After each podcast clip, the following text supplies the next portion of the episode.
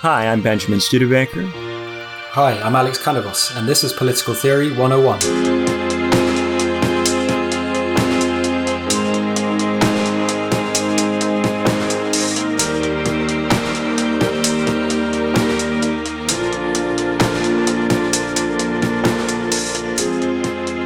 Today on Political Theory 101, we've got a guest. We're bringing on Douglas Lain.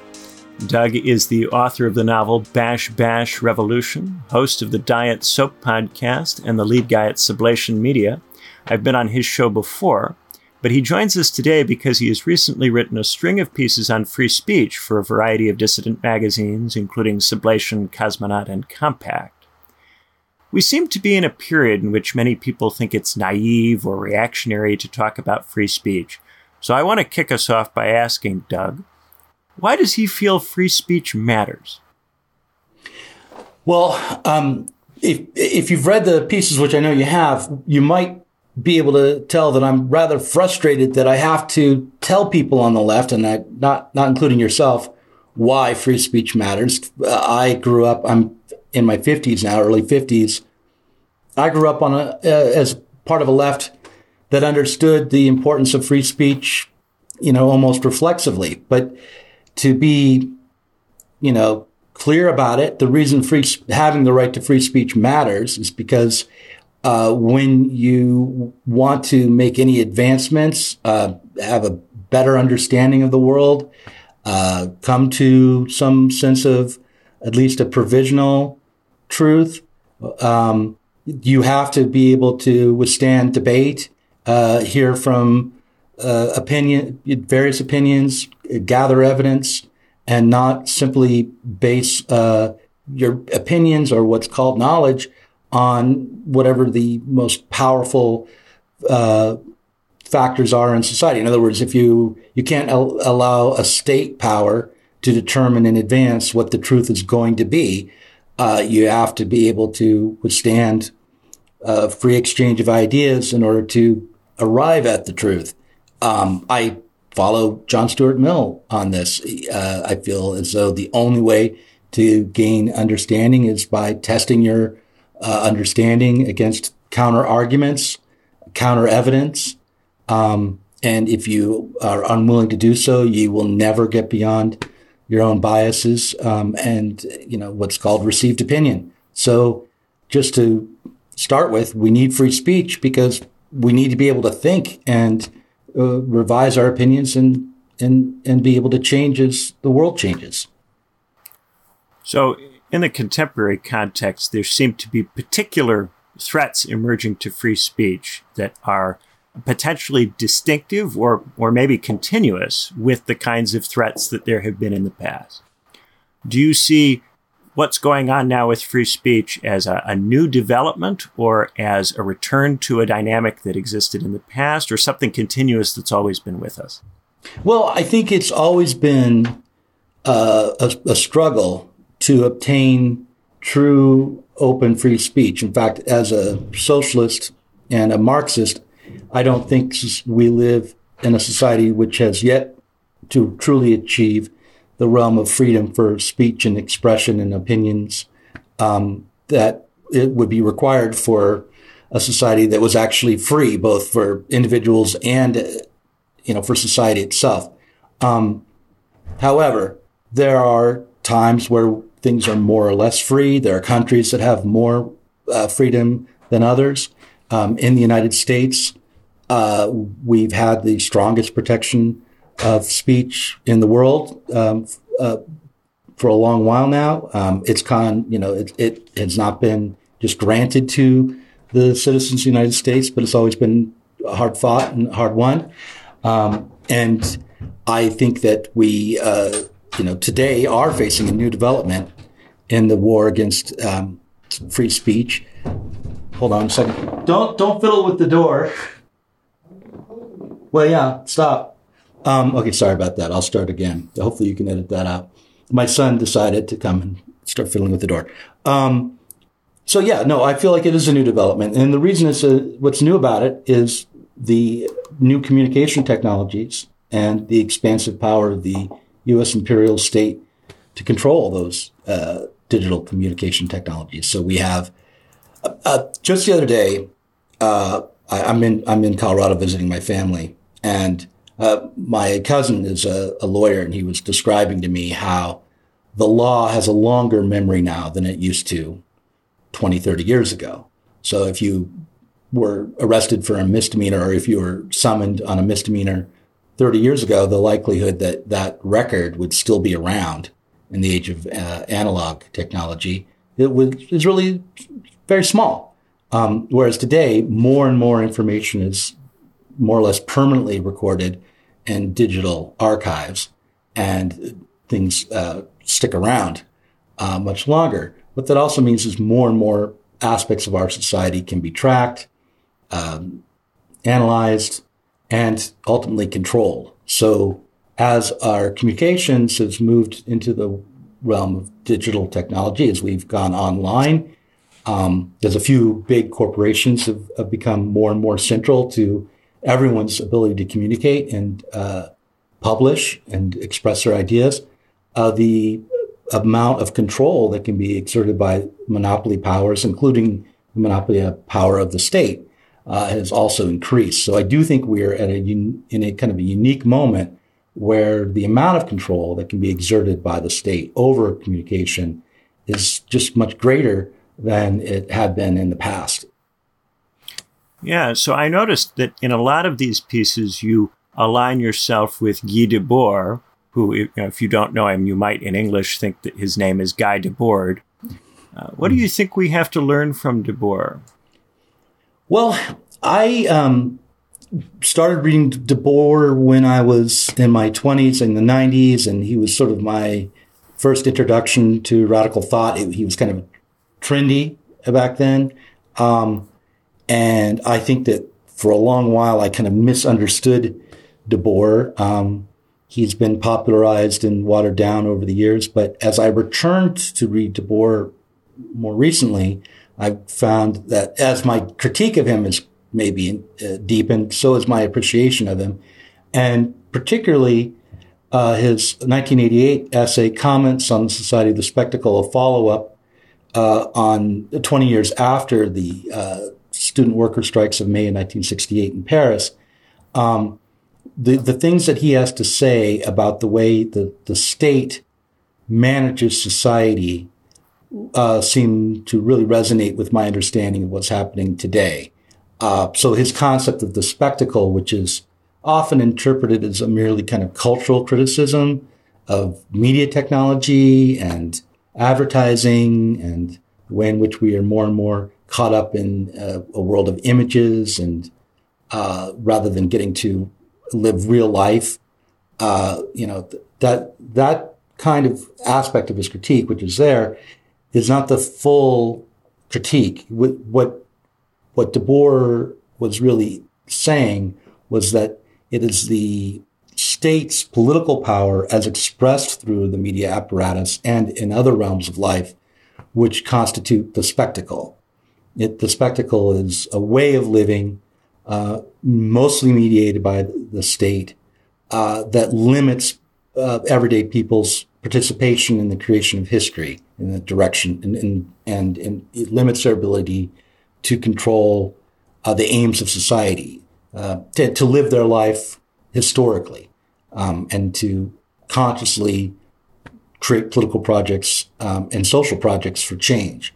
Um, so when you think of the spectacle, this is a big concept from Debord, uh, not as a cultural phenomenon emerging from television or movies or magazines, but rather a state run project uh, to guide and control uh, the population's self understanding and understanding of the world that you can start to understand what the spectacle is. And Comments of the Society and Spectacle, that second small pamphlet that he wrote in 1988, has always been kind of taken to be the lesser work of the two because there's an aspect of it that seems to many to be conspiratorial.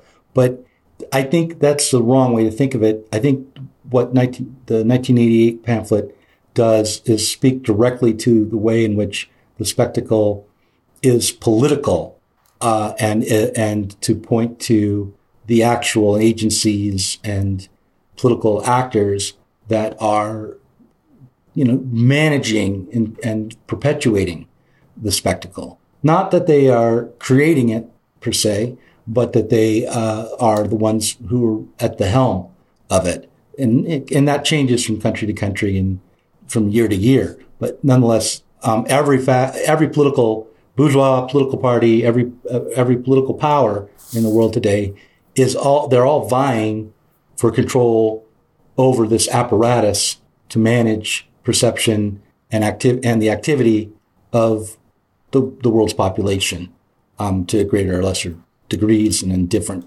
ways. There's, he describes various approaches to this spectacular rule.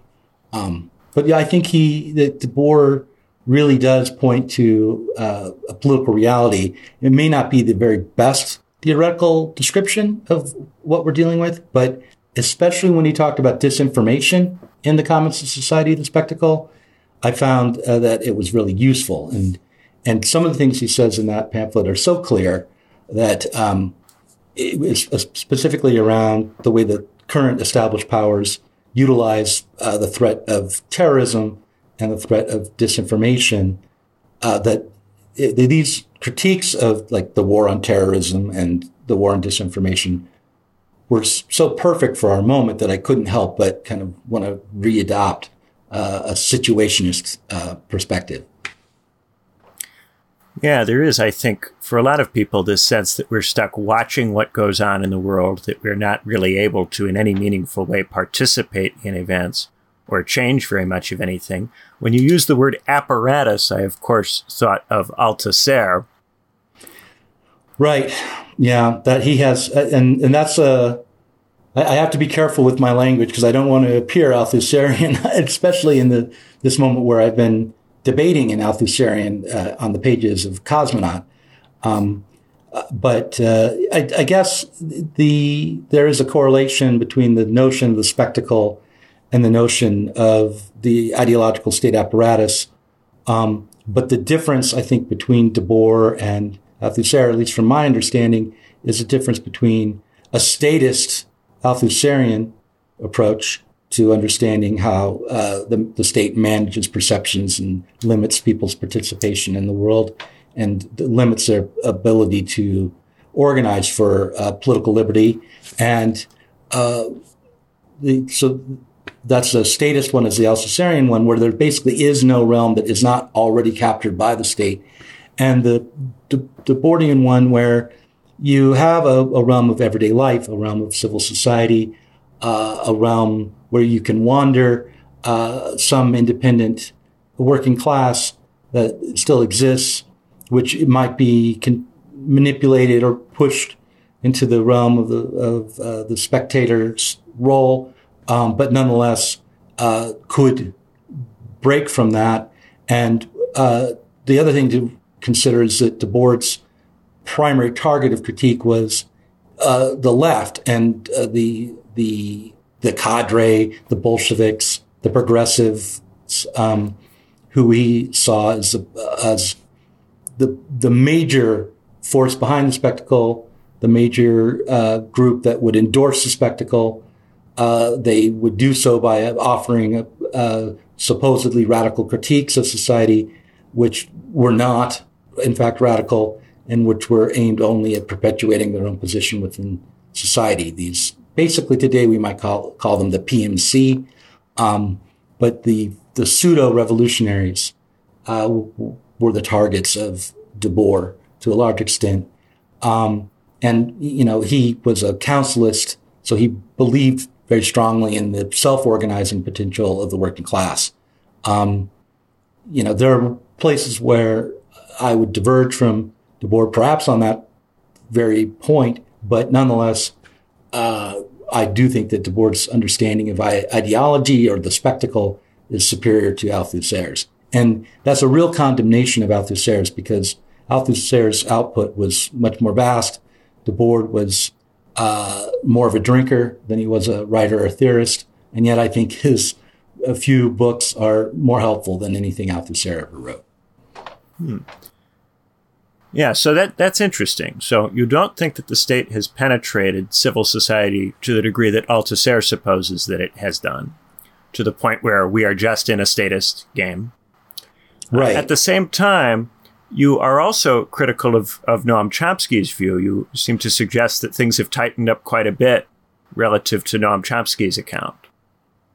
Yes, that's true. Um, so Chomsky presupposed in 1988 when he wrote Manufacturing Consent that by and large, a kind of neoliberal version of a free market economy was what was mediating uh, society, and particularly was what was setting up the conditions for uh, work by the media. In other words, if you wanted to start a newspaper um, in 1988, you would be faced with massive uh, competition. You would be faced uh, with probably being outgunned in terms of resources by a few big monopoly conglomerate powers uh, within the realm of civil society. In other words, other businesses, and that the competition wasn't fair, and also that um, the the kinds of opinions that could be expressed within corporate media were much more constrained than people were led to believe. That there were ideological uh, blinkers uh, on the reporters. That there were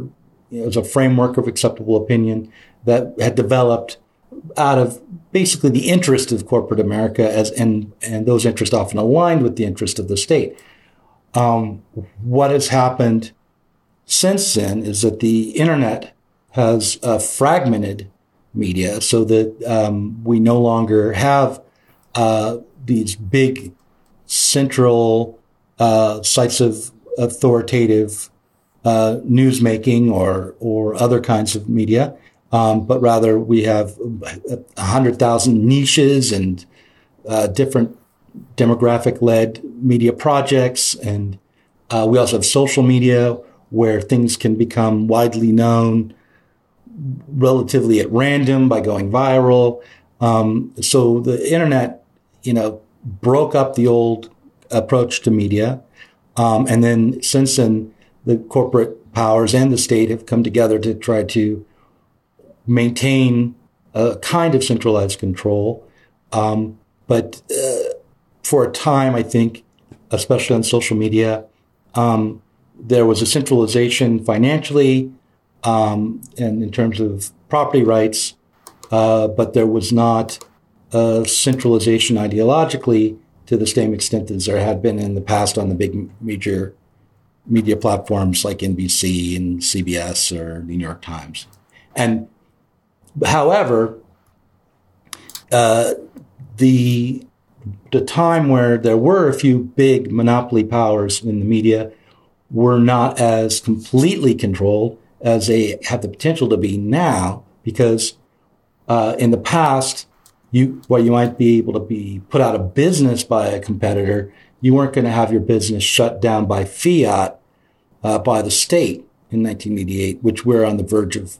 That's being more and more becoming the norm more and more so today. So if the uh, the I forget the name of the act all of a sudden, but the act that uh, uh, the Restrict Act, the Restrict Act passes in Congress that would give the, the federal government the right to just shut down media companies uh, that they deem to be threats to national security. Um, that would mean that uh, even the small pockets of alternative media that might have existed in 1988 would, wouldn't exist now. It also means uh, that the, the, potential for uh, dissident uh, uh, understanding to arise even in a countercultural way will be flattened out. Um, and what's most depressing to me is that the the left is facing this and doesn't see that it's within its you know its, its own interest to oppose these moves by the state to create a much more uniform and conformist media environment now than than it existed even when there were only two, three networks on TV and three or four newspapers of any import uh, in the past. Yeah, I think if we were to think back to 2011 and the Arab Spring, at around that time there was uh, general enthusiasm about the capacity for social media to allow independent perspectives to gain traction outside of state control. But once it became clear that that process would not necessarily lead to liberalization or democratization, and that some subversive voices might gain traction by doing that in Western societies and in first world countries uh, in the mid 10s, at that point there was a move to tighten things up by putting pressure on the owners of these social media companies, like Zuckerberg, for instance, who was dragged in front of Congress over and over and over in the late 10s, mm-hmm. uh, to get them to change their algorithms to make it harder for political content and particularly subversive political content to do well. And then in extremists, there have been cases where they have uh, even kicked people off uh, platforms for relatively uh, trivial reasons, often short bands that turn into long bands for seemingly no reason, stuff that gets demonetized or deplatformed with a very limited uh, possibility of appeal, processes that are opaque, that uh, people don't understand, that you just have to agree to as a condition of getting on the platform. And so all of this has tightened up what seemed to a lot of people, I think, in the early 10s to be a very open and, and high potential environment into something which I think you're right is uh, comparable to the 50s in terms of the way it feels, uh, which I think invites some people to think about this in, terms of, of perspectives that grew out of that experience of the 40s and 50s, invites people to think about this in terms of uh, point of view of someone like uh, a Horkheimer or an Althusser. Mm-hmm. Uh, but it functions differently because it functions through these social media companies and these social media companies are always at least nominally trying to borrow from the idea that it's the ordinary users who are agitating for these measures. And uh, this is the, the kind of the other side to this that I didn't see you emphasize quite as much uh, the cancel culture angle, where you have individual social media users using social media as a tool to attack public figures they don't like and people worrying that their employers will discriminate against them on political or religious grounds. In these cases where individuals and other kinds of organizations take on roles uh, in addition to the state in this process. And I, I wanted to ask, uh, where do you think cancellation fits into this? Uh, is some of, is all of this stuff coming from the state, or is there also risks to speech that emerge out of civil society itself? Well, here's how I think of it, kind of strategically. The facts are that since around 2017 and specifically since around 2020, very markedly, the Department of Homeland Security, the FBI, the CIA, and a bunch of other uh, uh, agencies within the state bureaucracy in the United States have made an effort to direct social media companies on what should be considered uh, well, what should be censored, and then they, they call what should be censored disinformation and misinformation and malinformation. They have different labels.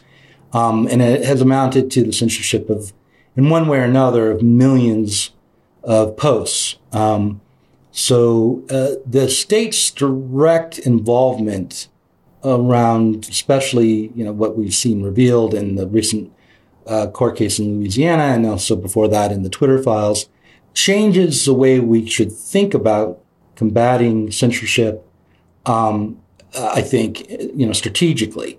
The, the question of whether or not there are, there's a community of people who support cancellation and would like to see the people who have been censored by the state censored um, is irrelevant given our constitutionally protected rights in the United States. The, the idea of civil liberties is precisely the idea that the minority is protected from the, the tyranny of the majority around speech, for instance. You know, just because uh, a lot of people don't like what you say doesn't mean that you should be censored. In fact, it's specifically the people who might face the most opposition at first and maybe for a long time uh, that require and should be protected by the First Amendment. So yeah, the, the state's involvement changes the, the entirety of the game. It's like it's no longer we can no longer argue about this uh, uh, along the level of whether or not cancel culture exists or whether it's a, uh, an, an okay tactic within civil society for people to use on one another. Um, that is that argument has been removed because it is no longer a, a question of simply private actors curating their content. It is a state directed effort to censor the all of civil society, um, to control all of the information in society. And that's been said directly by the Department of Homeland Security and many other uh, agencies in the bureaucracy and, and, and, you know, also nonprofit groups and NGOs and so forth. This is a whole of society effort to control information. Um, so that's, the first thing I'd say. The second thing I'd say though is when it comes to the left's own culture and ability to fight for the kind of civil liberties that are necessary, if anything like socialism, for instance, is going to be uh, uh, politically feasible. Um, the reason why that has become so difficult for the left to tackle, uh, why why the left is absent from this fight and, tr- and leaving it to forces that I think are not at all reputable or ultimately uh, consistent and trustworthy to, and yeah, perhaps they're as trustworthy as the contemporary left, but some, nonetheless is nowhere near adequate. Um, the reason this been, this is all happening is because we did take up a, a, a censorious cultural position where if you were defending, it was just presumed if you were defending the right of someone to speak, that meant you agreed with them and that, uh, you know, the, the right to speak in and of itself was no longer a great value. Um, but all along, up until very recently, those who would advocate for cancel culture would say, look, this isn't censorship.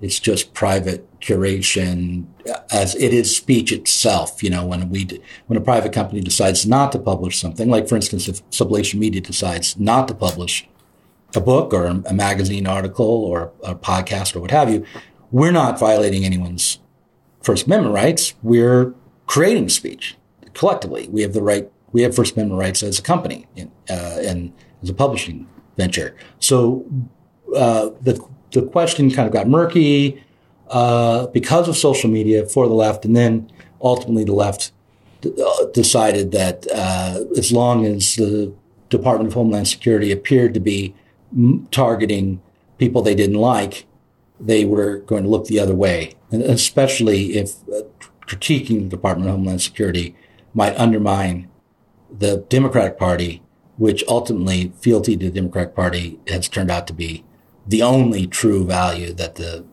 American left, you know, consistently holds to. So.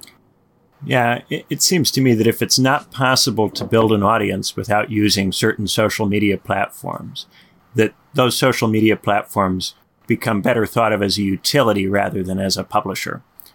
And so there would be a difference between Sublation Media and, say, Facebook, or Sublation Media and, say, Twitter. But because Twitter and Facebook get their revenue from advertising, the advertisers uh, also become a leverage point for getting them to act as if they're publishers rather than utilities for disseminating views. Right. And so I think you're right. And um, unfortunately, court decisions have gone against that argument in the past. Uh, PragerU took, I think, YouTube or Google to the Supreme Court to argue that they had been censored and their First Amendment rights had been violated because their videos were suppressed or taken down. And the Supreme Court decided that despite the fact that there was a monopoly there with YouTube, and despite the fact that the the company was not was protected from litigation from I forget it was Article 230 or some uh, that was the legislation that protects them from litigation. Despite all of that, they still nonetheless had the same First Amendment rights as a publisher, and that's what the Supreme Court decided, I believe. But this Louisiana decision, um, uh, the injunction against the Biden administration compelling the federal government overall to cease communicating with social media companies in, in, in an effort to sense, get people censored. In other words, they can communicate with social media companies if they think that there is a criminal activity going on, but they are no longer allowed to say, take down that person's legally protected speech, censor all people who are talking on this topic, regardless of the fact that it's legally protected speech. They're no longer allowed to do that.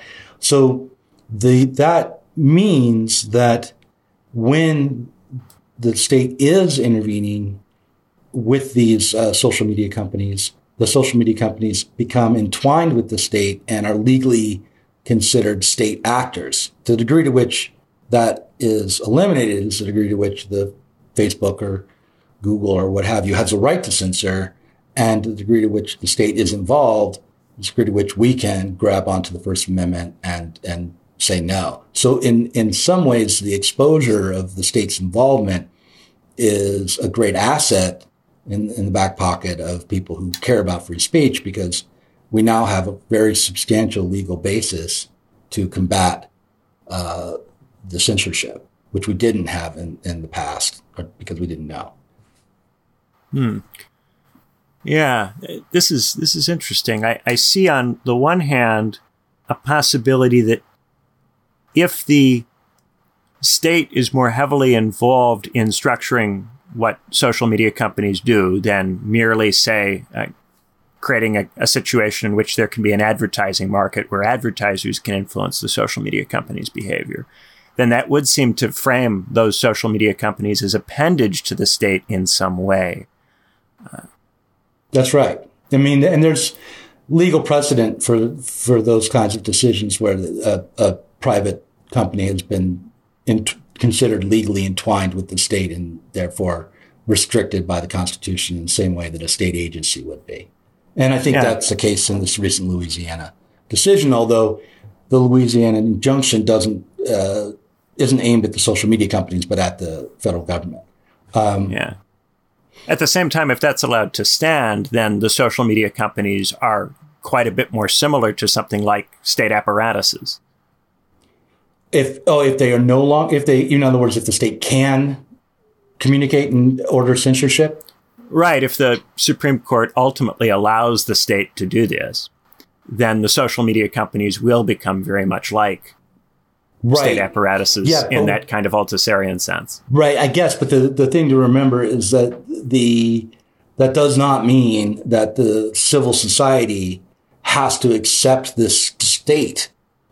Um, that you know the that even if there will be legal penalties against people for resisting or organizing against it, even if we're forced to organize as illegal parties, the civil society will still exist. Um, and the possibility for uh, uh, organizing and free, ex- you know, free expression to take place in some contexts outside of the realm of the state would still exist. It's just much better if we don't have the state, you know, throwing us in jail for exercising right. our rights. And, and then there's the, the question of why the left isn't organizing in that kind of way, isn't trying to fight on this particular issue. Do you think that the left is not standing up for free speech because the left has been in some way shaped by the state through some kind of state intervention in the way that left wing theory is disseminated? Or do you think it's a malfunction in left wing civil society that has produced this quiescent attitude? Uh, I think it's com- probably a combination of both. I mean, the uh, the it's a combination of the fact that the left, as it stands, is primarily petty bourgeois, so the, its interests are not aligned with the the truly universal interests of the working class. That, that would be my first stab at an explanation. So that, in that sense, it's because of something that is emerging from civil society, the class position of the left. That, but then, um, and there's some also there's some decisions that were made uh, by many leftists that were kind of conditioned decisions. For instance, to uh, cease being Marxist and to liquidate uh, your different various organizations with, into, the Democratic Party through the DSA, I think was another uh, very consequential aspect of the the, the defanging of the left, the the submissive, the, the creating a submissive left, um, and then uh, I also think that uh, the left, uh, like many other parts of the petite bourgeois uh, aspects of civil society, were in, indeed managed and conditioned by the state. I mean, Russiagate is a, a, an example. Russiagate was a hoax. Russiagate uh, was an intentional lie pushed upon the both the state apparatus, uh, you know, was pushed into the intelligence community as a way to attack the, uh, the Trump administration, but also it was a, a hoax uh, that was pushed upon the American public and that was meant to shape our political understanding. And it, it was particularly taken up by the left, it, the, left that saw Trump as a, some sort of quasi-fascist, a, a, a, very dangerous political actor who needed to be resisted or, or fought, or who was a more significant threat um, than the agencies like the FBI or the Department of Homeland Security that were aligning to combat Trump in this other way. Um, so, you know, the the values of the left that developed kind of from the class interests of the of the leadership of the left um, aligned with the interests of the Democratic Party, um, and the, the kind of a myopic you know, ideological confusion developed. And we, and my task, I feel like, is to say, look, we are at a point where we can clearly see what the facts were and how we were influenced. This is all being revealed to us by the state's own internal uh, investigation of itself due to the fact that we don't have a one party state. And we should be able to take up this information and alter our approach to politics accordingly. We should understand that Russiagate was a hoax and that, you know, the, the attacks on Donald Trump's presidency were equally attacks on any uh, political force that might want to emerge in opposition to the neoliberal state.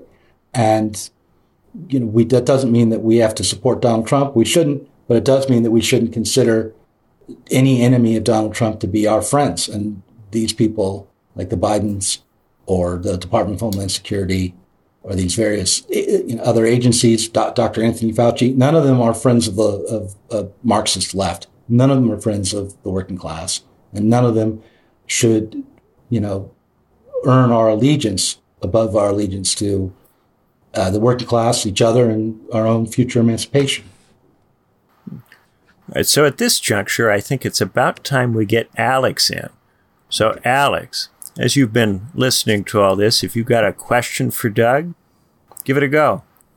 Hmm, I'm thinking whether to keep it on the same track. Maybe we can go back to security state stuff. Um, I just wanted to. Yeah, feel free. Take it where you yeah. want to go. Mm, philosophy, then. So, just the meaning of sublation. I guess it means to keep while changing, but that doesn't mean you elevate, right? It's just kind of maybe as Zizek talks about this almost pointless continual, I don't know, spiral or not? Because the whole idea is, as you said, emancipation. So it does elevate. Yeah. I think that to sublate um, would mean to elevate, would mean to keep both to take something up, meaning to preserve it, and to transcend it at the same time. So, for instance, the freedom of labor uh, right now the labor, the working class people are free in one particular way. They're free to sell their labor time in the market. They don't, they're not constrained to work for any particular capitalist, but they have formal uh, freedom. And they also, depending on what state they're in, have political rights. But, but as workers, they have a particular kind of freedom founded on their personal autonomy and their property rights as workers.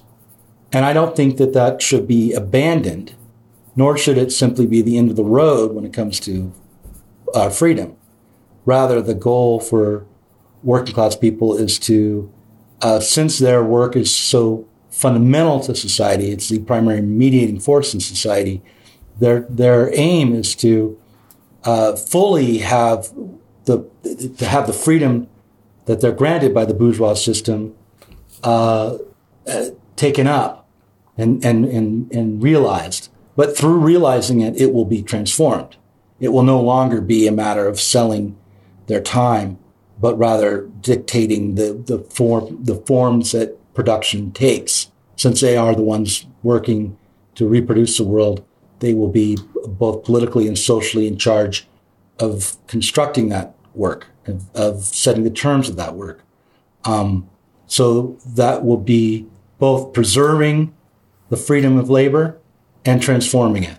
And that's what I think of as the, the kind of def- ground floor contemporary example of sublation. So, is that why it's like it's often described as in two stages? You have this, or you talk about redoubling, or in one video, it was like you first translate it into English, then translate it into the moment. This kind of yeah. Although yeah. you know that was a mistake. That was an that was an oh. essay, not a video. And and it turns out Horkheimer had written was originally delivered his lecture, which was transcribed in English. So there was only one need. You only need one level of translation. I was being too clever by half. I thought Horkheimer must have not, you know, written must have written in German, and I was wrong. He delivered that lecture that I was quoting in English, so it only needed to be translated from English into the contemporary moment. That was it. But um, yeah, but, but I do think that there may be a doubling. Like the first step would be in terms of struggling for for uh, socialism. The first step would be to insist upon the formal freedoms that you're supposed to have in, under within bourgeois society, and then the second uh, step would be to organize to resist the forces that emerge to try to to deny those rights being realized. That will because the rights of those bourgeois rights are self-contradictory uh, due to the commodity basis of society, amongst other things, and for the worker working class to insist upon, let's say, full employment, will mean that they will have to withstand the reaction of the big capital, first of all, the big capitalist monopolies, as their bottom line is threatened by uh, the power that wage labor will accrue as they manage to insist that everyone have the right to work. Um, it will make it a very, very much a labor dominated market when it comes to job seeking. Um, and there will be a lot of political resistance and, and perhaps even violence in reaction to that uh, demand. But nonetheless, you know, knowing that that would come, the working class, uh, if they was organized to persist and to insist upon its rights under bourgeois law, it would ne- necessarily seek greater and greater power politically to be able then to transcend the, those forms of freedom and invent new forms of freedom based on uh, something other than capitalist relations. Is that resistance from the bourgeois then? Is um, if I give you a quote from Zizek and then I'll say the second part of it. So the first part is the very moment of sublation, idealization, the circle has to finish in a new moment of immediacy. And then the second moment in which the sublation is reborn and the other releases itself into nature. And Zizek talks about producing the monarch, how the form of the monarch is completely different from the rest of society because it's, um, you know, biological, it's not democratic, and is that kind of what you're getting at with resistance uh, to working class freedom? That, yeah, it's just a new moment of immediacy. I don't really know what these terms mean. And yeah. well, you know, uh, uh, while I'm a fan of Zizek in terms of, uh, as I think he's a helpful uh, philosopher to read alongside reading like Hegel and Marx, I don't always agree with where he ends up politically. Um, and on the question of civil society and the state and who, like he, I, I read an interview, he said years ago that when asked, you know, which force was more progressive in society, the state or civil society, he would, he thought it was the state. So I would like disagree with him on those kinds of fundamental, seemingly immediate political questions. Um, but if, if I can pick up, if I can pick up what your question is here, when um, what, what I will say is this: the un, the arrival of truly uh, working class power, like the, the arrival of the dictatorship of the proletariat, would not mean would not be the end of the revolution. It would be the beginning, because this when the working class had obtained uh, enough political power to uh, enable itself to have the freedom to transform the foundations of society, to transform production and to continue to insist that everyone had the right to work, um, the task of transformation of, of, society would still exist, and some new uh, mediating structure, some new ideological structure, some new immediate so-called immediacy would have to arrive, and then once that had taken place, I don't think that would mean that you know there would be no difficulties. You know, we'd all be like Christ coming back, and we'd all live in perfect harmony, and the lamb and the, the lion would lay down together, and all of that. I think that what would uh, hopefully occur is that a really enacted freedom would be possible, so that as contradictions and, and difficulties emerge, everyone in society would have the at least the capacity, if, if not the inclination or uh, necessarily, uh, you know, the guaranteed ability, but they would have the capacity to attempt in a free way to overcome uh, the whatever new contradictions come along. But but you know, from where I'm sitting right now, I'm very comfortable not knowing precisely what would happen if the working class within civil society were to be able to politically organize to take real power. Like, I don't feel it's necessary for me to be able to spell that out. I just am comfortable sitting on basic liberal principles, which is everyone has to be free if we're going to have a whole society that is able to advance. The free, free ex- expression and free speech is the only way to arrive at the truth. And that uh, the working class um, are the ones responsible for maintaining the world as it is, and therefore, and maintaining, reproducing the world as it is. Therefore, they should also have the political power and social power to transform the world, to to so. to to create change, to live in a linear way historically, rather than in this false repetition uh, that, the spectacle imposes. So I want to throw something in here you know, someone like Habermas in Legitimation Crisis would mm-hmm. argue that bourgeois values develop over time, and as the contradictions between these values and the bourgeois state's actions become increasingly evident, this kicks off legitimation crises, and that forces the state to either make concessions or engage in repression. If it chooses repression, it can't sustain that repression across time, so eventually there are concessions. Once those concessions are made, uh, then these conceptualizations develop further, the values develop further, and eventually that produces another legitimation crisis, which leads to uh, a further question of repression or concessions. And that over time, in this way, bourgeois values become more muscular and more insistent, and the state is gradually domesticated by increased citizen participation and the expansion of civil society. Would but, you have any truck with that version of Habermas, or do you think that there's something wrong in that account? I don't mind that version of Habermas, except that Habermas, you know, and I'm not a Habermasian, so that means I, I haven't read him deeply or, or anything, but my understanding is Habermas turned away from uh, a Marxist conception of the world where what was most significant was not merely any and all sensuous expressions, but rather productive ones. In other words, while civil society is important and the expression within civil society is very important, um, what is fundamental are the social relationships around production, uh, which have to be altered if the contradictions are, if we're going to really transcend the contemporary contradictions. That we seem to be on what I would call sort of a static kind of level of repeat uh, because of the basic form of commodity production hasn't been overcome. And that's what is most central to our society now. And you can try to create better and better and more and more free versions of other forms of expression and other social relations. Um, and, you know, you need to at least protect that, those realms if you're going to organize politically, uh, to change production, but if you never aim at changing the realm of production and the social relations around production, if you never break from the commodity form, you're, you're, you're not going to be able to have this evolutionary approach to the development of socialism because there's something fundamental going on that maintains the class society and maintains the same kinds of contradictions again and again.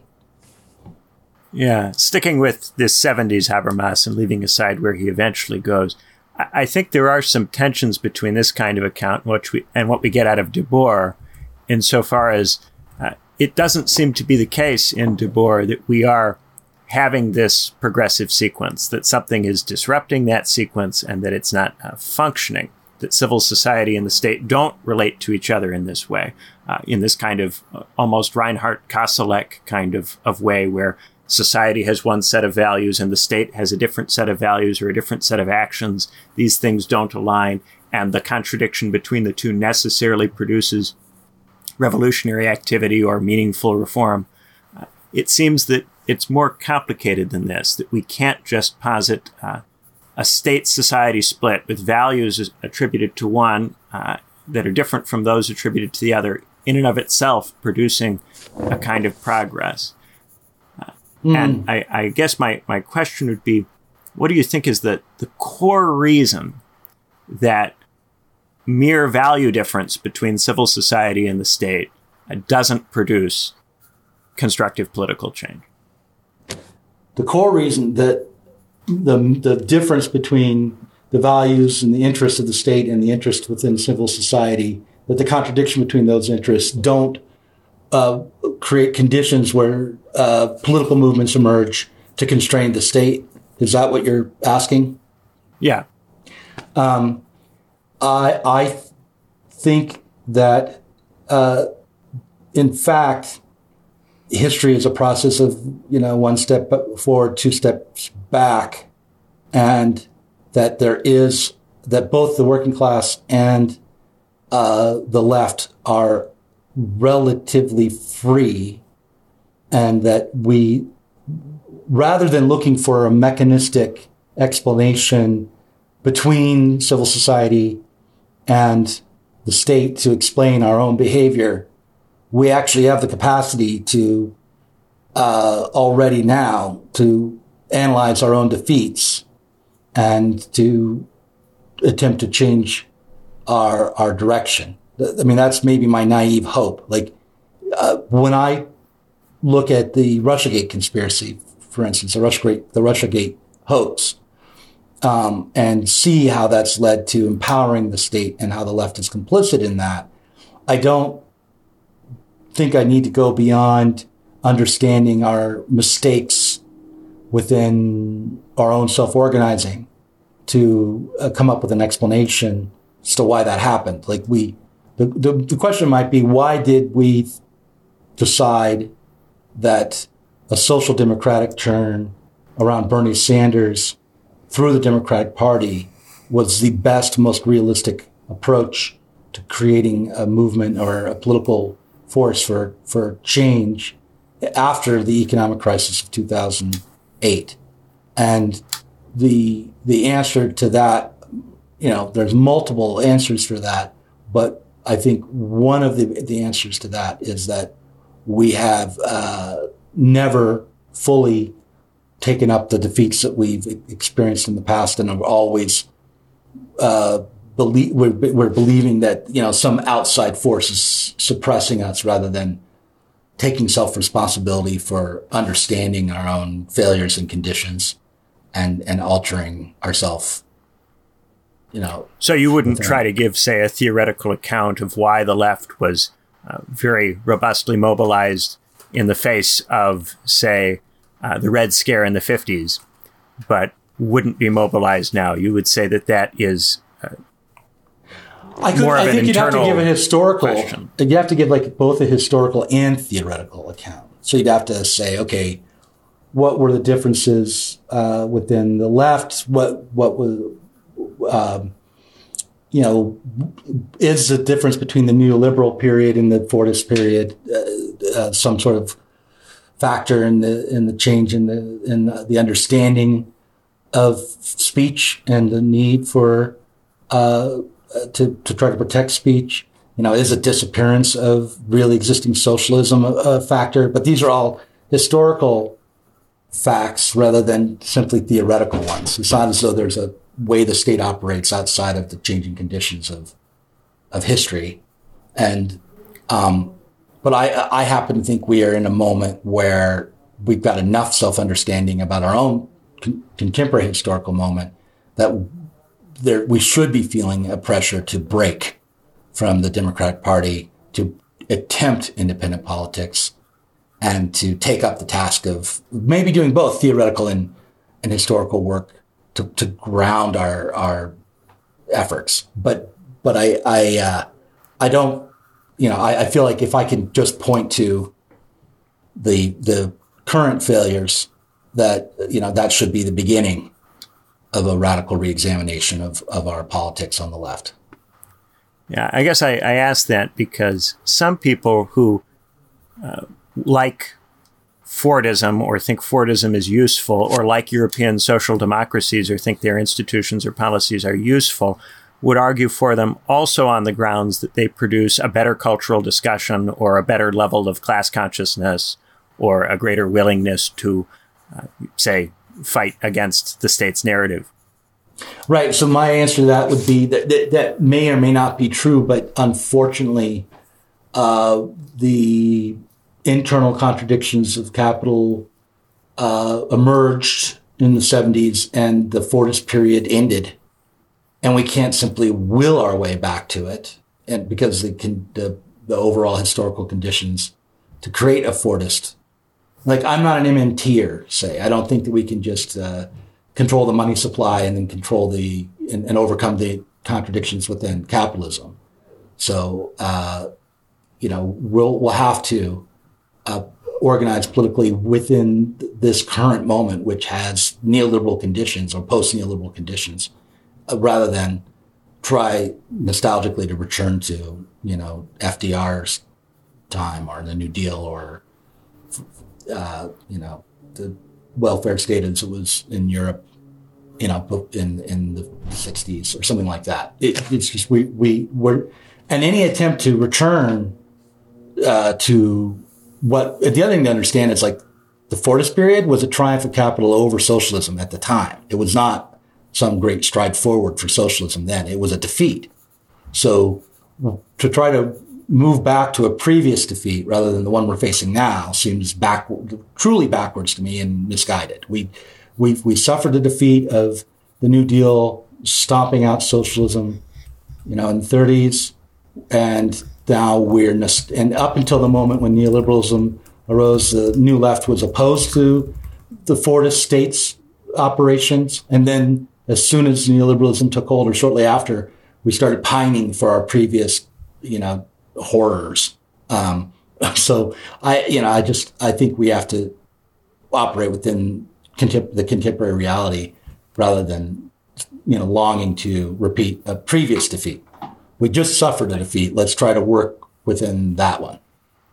I think there are some people, uh, mostly on the right, but some on the left, who are interested in disrupting global trade for the purposes of restoring some capacity uh, to individual states to go their own way or uh, to not follow the competitive economic imperatives that uh, free trade and uh, yeah. high level of capital mobility generate.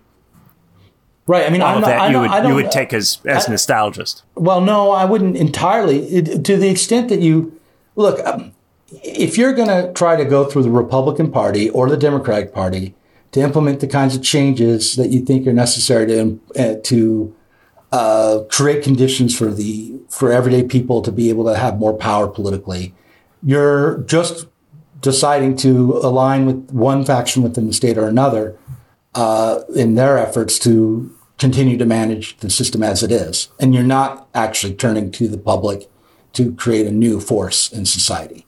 So, um, so on that level, yeah, I, uh, I, I think that that working within the contemporary bourgeois parties is a mistake.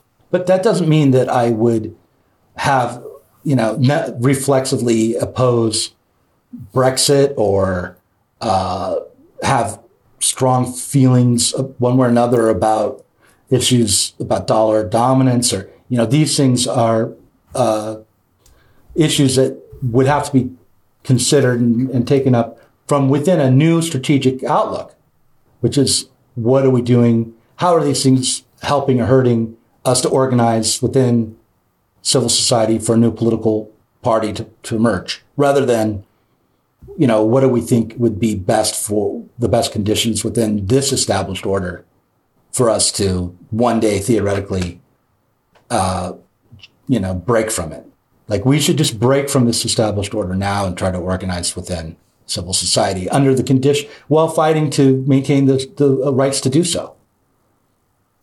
Okay so you wouldn't take say brexit to be an attempt to create the kind of disruption to trade uh, that prevailed in the 30s and facilitated uh, both a more revolutionary attitude on the part of uh, workers insofar as they uh, their local national economies were more dependent upon them than they were 30 or 40 years ago when there was a larger amount of international trade. You wouldn't see that as necessarily linked to an attempt to create you know, pre World War II conditions. Uh, well, I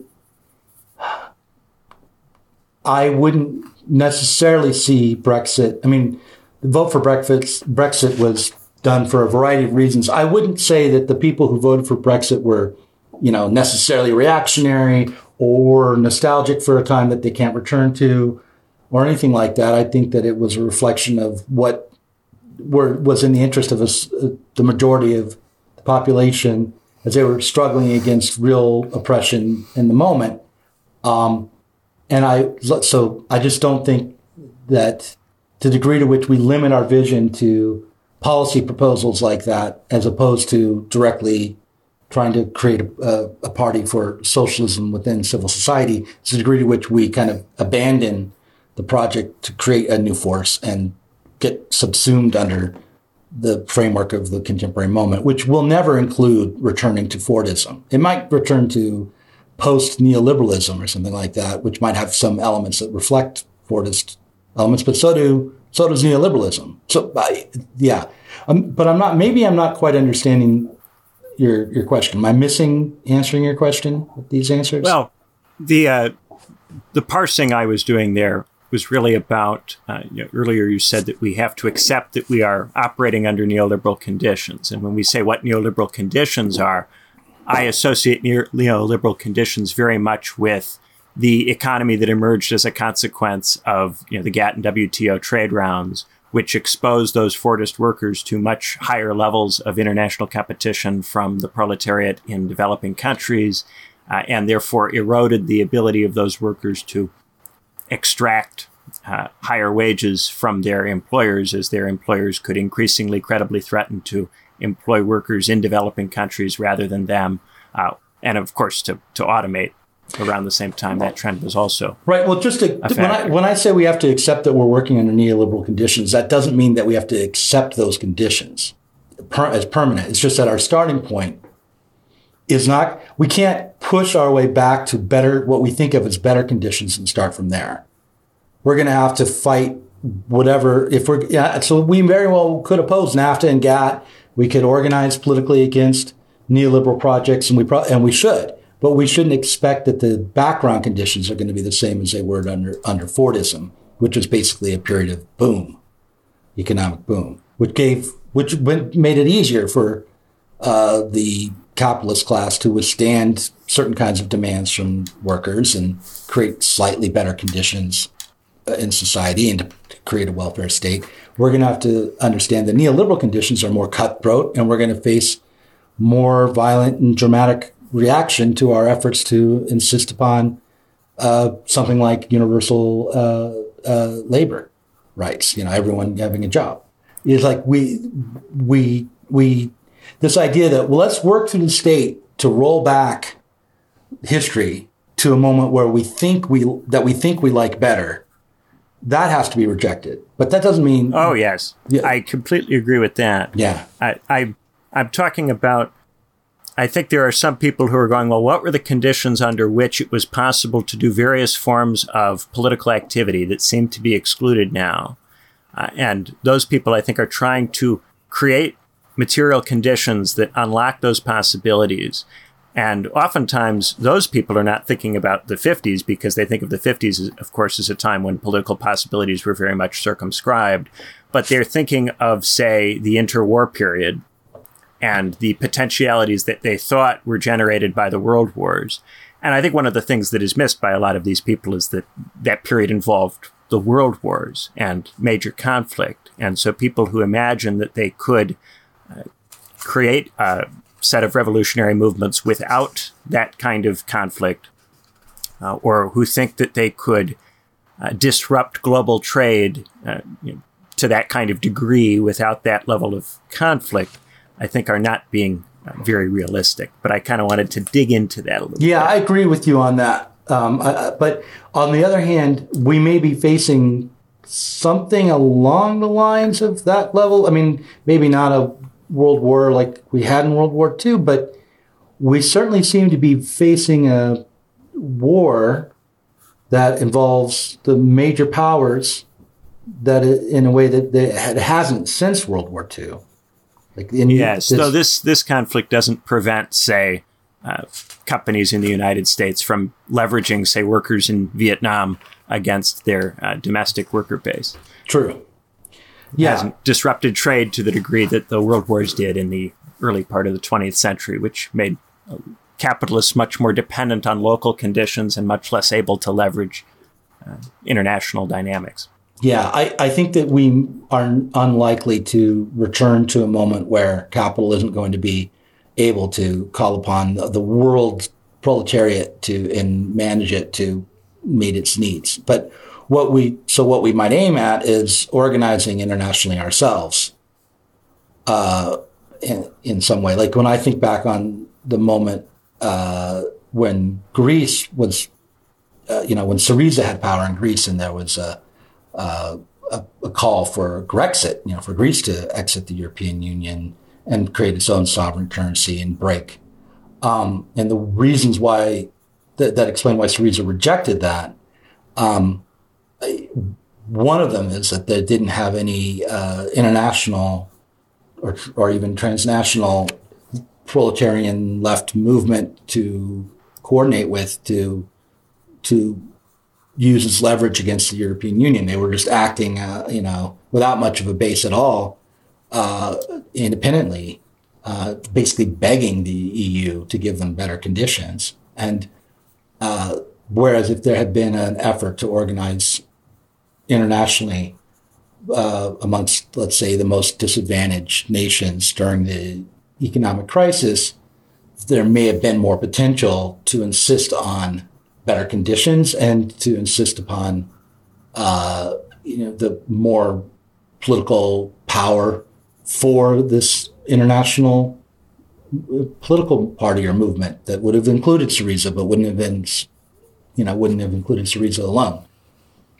Yeah, a lot of these electoral systems make this a bit difficult because even if you do have a competitive party that is interested in all of these different countries in pursuing some kind of major internationalist change, uh, these parties have to be in power at the same time. And the cruelties of the electoral schedule often militate against that. Yeah, I know. Even in cases where you do have all of them. I mean, but here's here's what I think ultimately. It's like these kinds of conversations are the kinds of conversations that should we should be having within some sort of socialist party, independent of the Democrats or Republicans in the United States, independent of Labour and the Tories in, in the UK, you know, that, that facing these difficulties will be a part of becoming an independent political force. And, uh, and we can't, we can't expect to have already solved the difficulties before we begin. Um, and I, and I certainly know that I'm not politically savvy enough to have solved them already. you know, I, I, it took me a while to even figure out that the Twitter files were important, let alone, you know, how to coordinate, you know, the electoral schedules of multiple nations whose parties names I often don't even know. Right. so, but anyhow, that's, that's where I'm thinking. That's, that's my line of thinking right now. So it's kind of humble, really. Yeah, that makes sense. Uh, it, it is, I, yeah, I think difficult to try to plan these things out in advance. It's it's challenging in the states to envision how a third party would get rolling. Uh, but again, those are more practical questions. Yeah, I mean, I think we'd have to accept it would take a while, and like we wouldn't, we'd have to accept like in 2024 the left, the radical Marxist left, would not be a player. We, would, we just wouldn't have someone to put up. We wouldn't have any interest in who won. We might want to know what the, the outcomes were going to, we might expect the outcome of it to be because if there's going to be a constitutional crisis in the United States, it would be nice to be able to speak to it um, and be able to or maybe organize around it, to have a, some understanding of what, what's coming. Um, but, you know, but I don't think we would be in the position within a year to stop Trump from taking power again or stop Biden from taking power again or or you know get Cornel West elected or anything like that. We'd have to accept that for the moment we've been we've suffered a massive defeat, and we have to start again, and we have to accept that we're not going to immediately be able to uh, change the world overnight, but that instead we're going to have to try to do the work of developing a new political project. A lot of U.S. states have laws that make it difficult for parties to get going if they don't work with primary systems, or certainly if a party gets large enough that it starts to win any kind of major election, then primaries tend to get imposed on it. And mm-hmm. primaries become a procedural mechanism that makes it difficult for these parties to keep out outside money and entryists. Yeah, I mean, I would just say that perhaps all these leftists that got involved with Bernie Sanders might try four years where they're not elect, their politics aren't defined by electoral politics. How about that? Why don't we try organizing, you know, in within workplaces? Why don't we try to organize to protect constitutional rights uh, and not try to put up candidates right away and not not primarily concern ourselves with the filling the seats of the the Congress or the bureaucracy or or setting policy immediately. I mean, fighting policy, yes. Saying no, sure, but I just don't think we should immediately expect to have a positive political force able to shape uh, our conditions overnight. Hmm. That's, I mean, well, that's why people are calling me a pessimist, maybe. I, know, I am probably more pessimistic than you are on this point. I, I look at it as versions of this have been tried for since the 60s, versions of uh, socialist parties outside the Democratic Party and something resembling neoliberal conditions yeah. have been tried in the States for a long time with repeated failures to the point where we have so many uh, older people who can come and tell us about the time they tried to start this third party or that third party and all the problems that they had. Mm-hmm. Uh, most well, of which what, what do you think we younger people are too young to know. Like, why did, why did the DSA get formed? Like, what was the failure within the Socialist Party that ended up with the compromise of trying to con- shape the, the, the role of the Democrats with, through the DSA well, in 1980? Do you know? Because I don't, I, I've read about it and I don't have a full understanding. I think really the creation of the primary system in the states greatly circumvented the ability of third parties to get going um, because ever since the primary system was created, the two parties can present themselves as having internal dynamism through the primary process that is penetrable by civil society.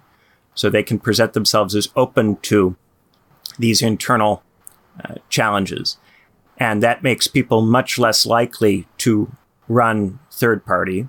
Uh, if they run third party in the states, they get uh, framed as spoilers. In other countries where you run third party, it's taken to be the case that, oh, one of the major parties is failing to keep its voter bloc happy, so that bloc is dividing. This shows that that party is weak and poorly run, right? Right. In the UK, when UKIP gets going, this shows that the Conservative Party is failing to maintain internal discipline. It's losing voters to UKIP, and this means that the Conservative Party has to evolve or change and in some way dialogue with UKIP. And this ultimately results in the Conservative Party doing a referendum on Brexit that it would otherwise not have chosen to do and immolating itself in that process, uh, you know, an right. ongoing process of immolation. In the States, when somebody runs third party, this is framed as helping the opposite party uh, and right. even as potentially, uh, you know, an overtly, say, if you're doing it as a green, uh, an overtly right wing thing to do that someone like Cornel West is deliberately helping the other side for some reason that he's a traitor or that whatever. Yeah, I mean, like okay, like I support Cornel West in one way in that he's going to make it difficult for the Democrats. That's the reason I like him. He's running uh, outside of the Democratic Party.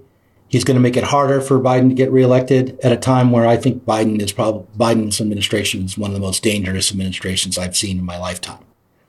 Um, so if that happens to mean that DeSantis or Trump or some other Republican becomes president for four years, that's a that's a penalty I'm willing to take. You know, like I, but I don't think that that is the long term aim of Cornel West, and certainly not the my long term aim. But it's just like our choice isn't between, you know, uh, one party state with the Republicans controlling everything and smashing their enemies, or one party state with the Democrats in charge forever, smashing all their enemies and all opposition. I mean, it may seem like that, but in fact, you know, there are fissures within both parties and between the parties, and uh, disruption may very well be a good thing. And it, you know, uh, even a constitutional crisis could be, if if there was a left that could understand it, might be uh, for the best in, in the long term. We can't expect every step forward to be one where we immediately feel good and it, it seems like everything's getting better and like you know we're gonna it, there's always trade-offs but at the moment it's worth it to stop biden from being reelected uh, and that means i'll vote for Cornel west or kanye west either one you know like uh, I don't know about that other West. well, he's not running. Well, uh, Alex, Mm-hmm. I only really let you ask a couple questions, which was just so uh, imprudent of me. Why don't you ask another one before we wrap up?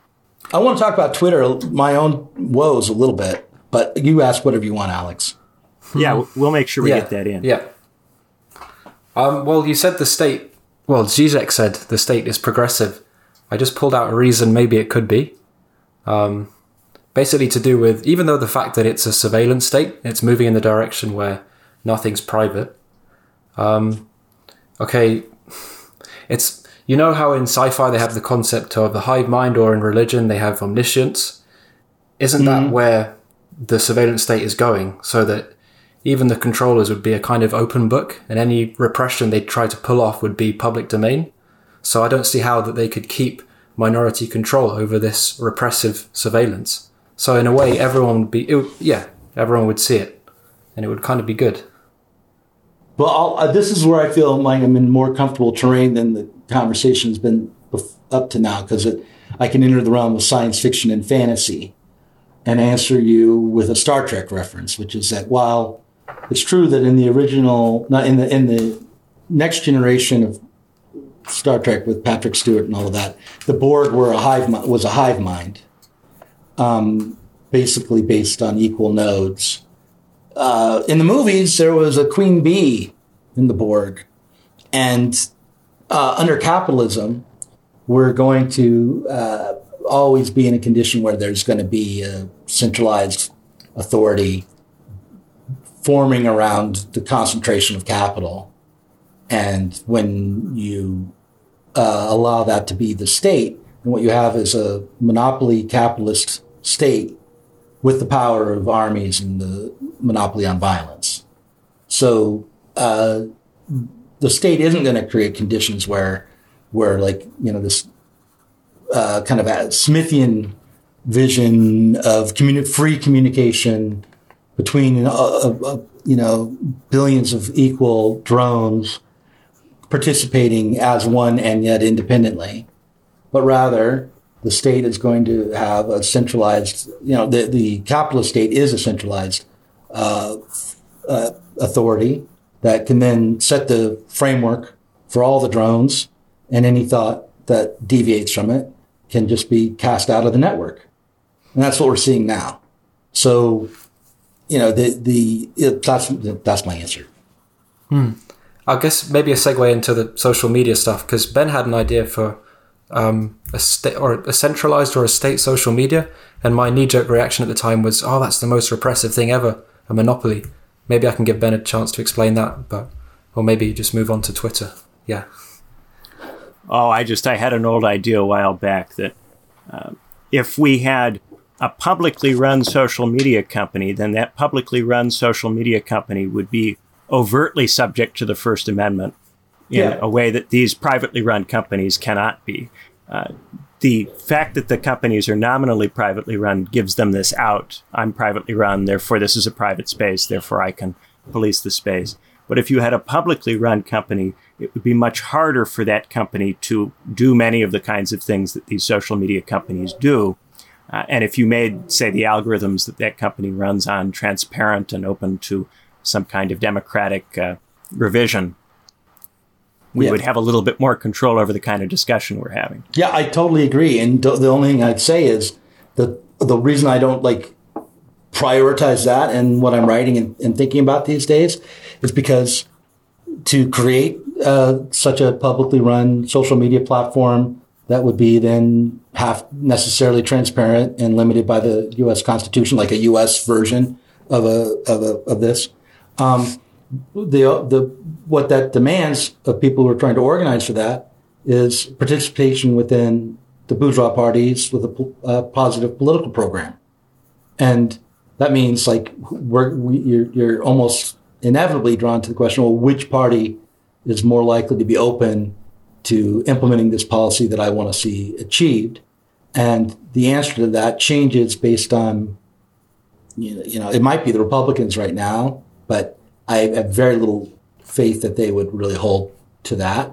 Um, because to do that would would be would face a tremendous amount of opposition from the financial sector and from you know the most powerful capitalists in the country, and uh, and it might be the Democrats, but they're not really going to do it either. What either party might do is sort of allow for a faction within their party to put this forward as a possible idea that then gets quickly shunted to the side when they they used it well enough to get to maintain their power. I, I just don't want to be sheepdogged back into either bourgeois party based on any policy promises, regardless of what they might be. Um, I don't I don't you know I don't have confidence that any political project coming out of the current established political forces are going is going to be able to deliver really at all, and certainly not on something as transformative as that. But it, you know, in theory, I would agree with you that that would be a fine thing to do if we could have a, a, a state-run social media company limited by the the Constitution, the Bill of Rights, transparent to the public, um, and you know, who knows what else would need to be thought through to create the right kinds uh, of algorithm for it, to, to what extent uh, each part of it would have a kind of local character, uh, to, to what degree, um, you know, access would be uh, guaranteed for all citizens and so forth. But, but yeah, in theory, that's a fine thing. It just, the politics of it prohibit really investing in it. Just like, you know, Medicare for all. Okay, I think that's better than what we have, but I'm not going to take that bait to get re-involved as a socialist in bourgeois capitalist parties. I do talk about policy much less than I used to do 10 years or so ago. Yeah. Because I just don't see any uh, movement which is actually capable of delivering any kind of policy I'd like to see. Yeah. Uh, but let's, uh, before we, we finish up, let's talk a little bit at the end here about you know, exactly what happened to you on Twitter. Oh, yeah. Well, I'll, I'll start by saying um, that I got suspended from Twitter for a tweet that, if taken at face value, was, you know, in violation of the terms of service.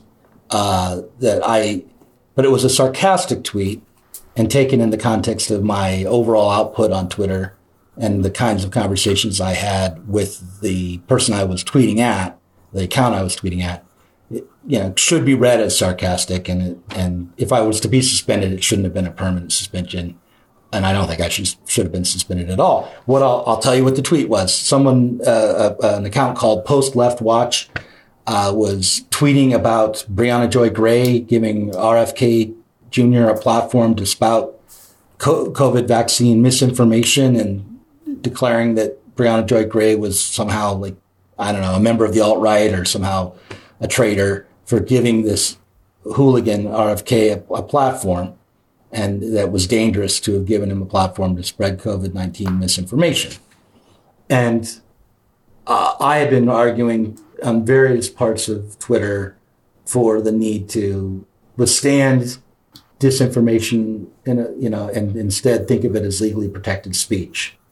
Um, and when I saw this tweet at Briahna Joy Gray of all people about a major political candidate within the Democratic Party being given a platform, um, it seemed so barbaric and authoritarian to me that I tweeted a barbaric and authoritarian reply, and as a parody, or you know, sarcastically.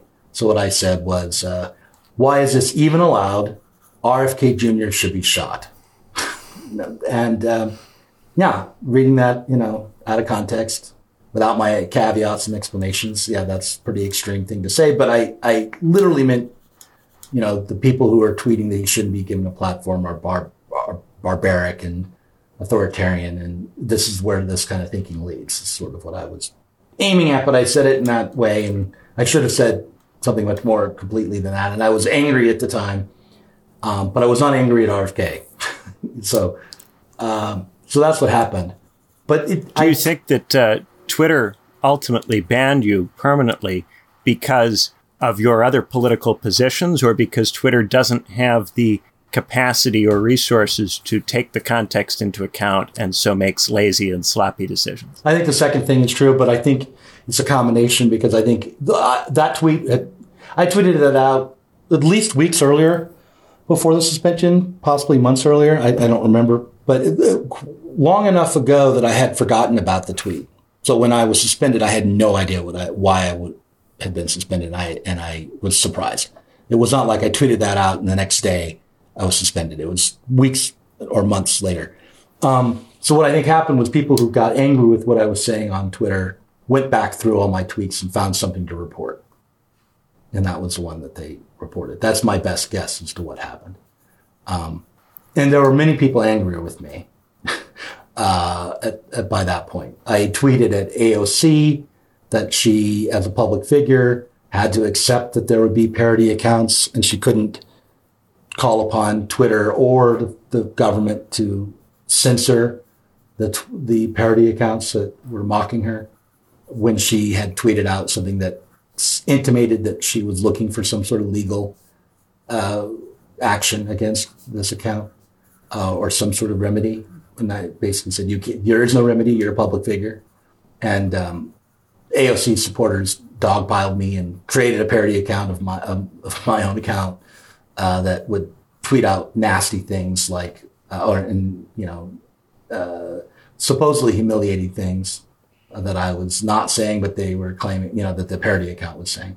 Um, the big one was uh, I love to drink cum. They created a parody account of my account that tweeted that out and uh, I thought that was homophobic and uh, not at all effectual in terms of making me feel humiliated. But it was that had happened, and a lot of people would tweet at me, "Why do you love cum?"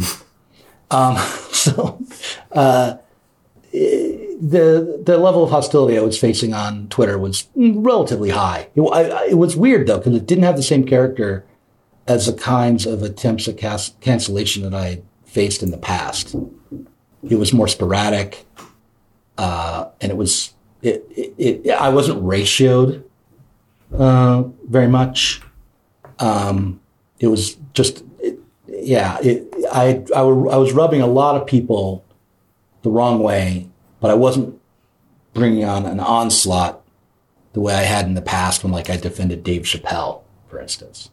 Um, this was this was it, was different. It was persistent, aggressive tweets but not didn't it, it had a different character. I'm not quite sure what why it had such a different character.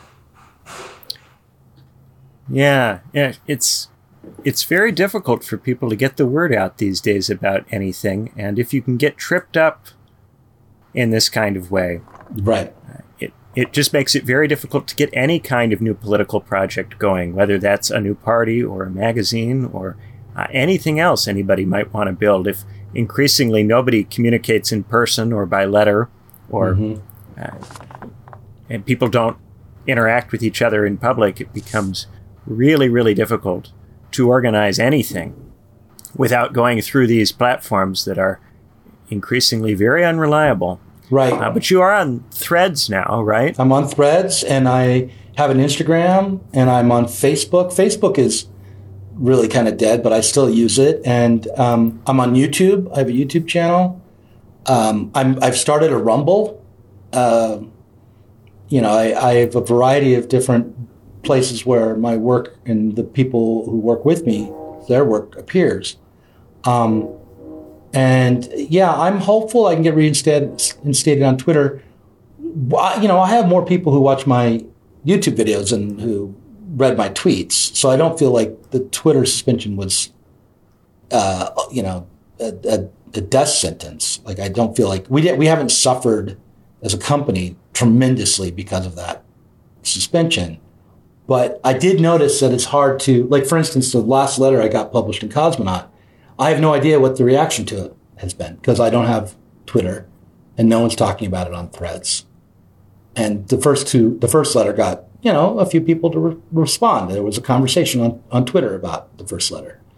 Um, so it, it is a setback, but it's not the end of the world. Uh, but I don't have a lot of faith in threads either. So I don't really know. No. Zuckerberg does tend to push political stuff down the algorithm. And some of the influencers who he launched threads with, you know, straight out and said that this was what they were going to do, that they were going to push political content down the algorithm to keep threads a positive place. So I don't see uh, the meta empire coming to anybody's rescue no. in the near future. No.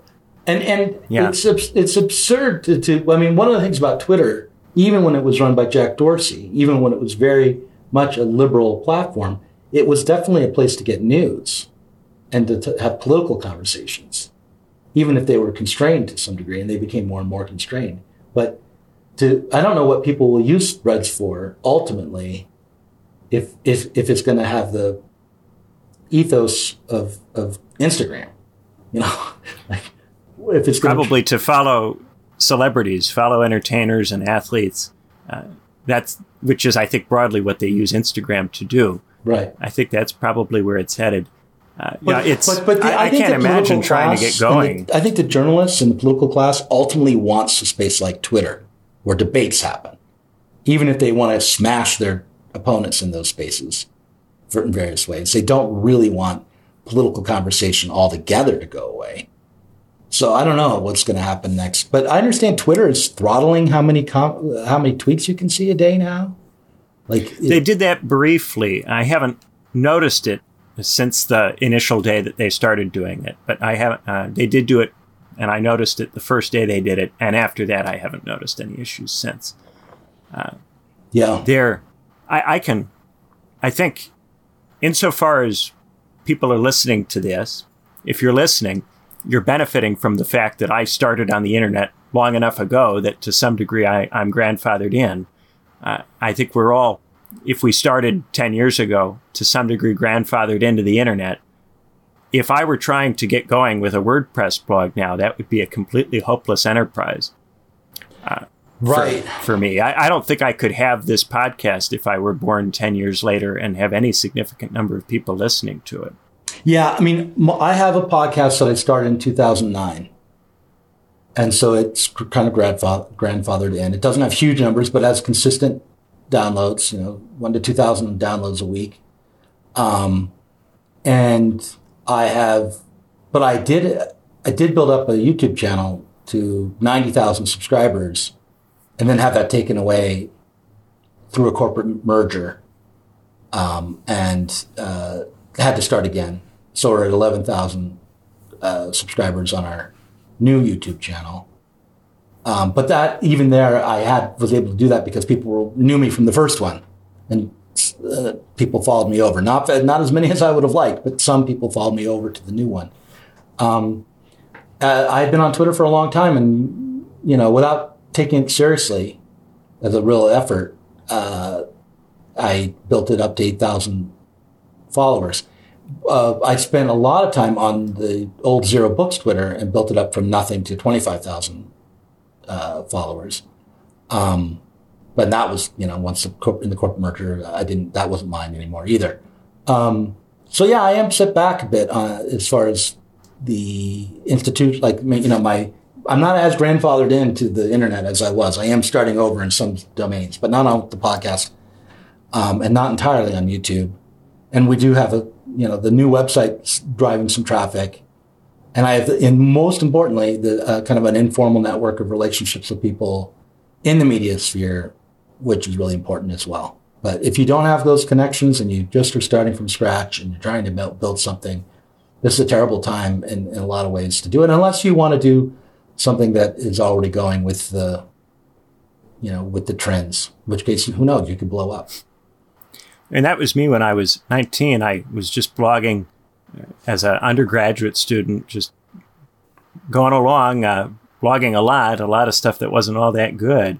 Uh, but I imagine that if I just did it for long enough and enough of it, that eventually I would get better at it and I would develop a following, that there was some kind of meritocratic aspect to it, that if I just kept going, I, I would eventually benefit from. I don't think I would describe the internet that way today. I think if I was talking to myself from 10 years ago, I would not advise myself to do what I did.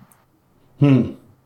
Well, but I mean, what would you do? I mean, if you want to be a writer or in some way involved with the media, you know, your options are were, are used to be greater if you had some independent online platform that you built alongside of whatever more traditional uh, career you're trying to build.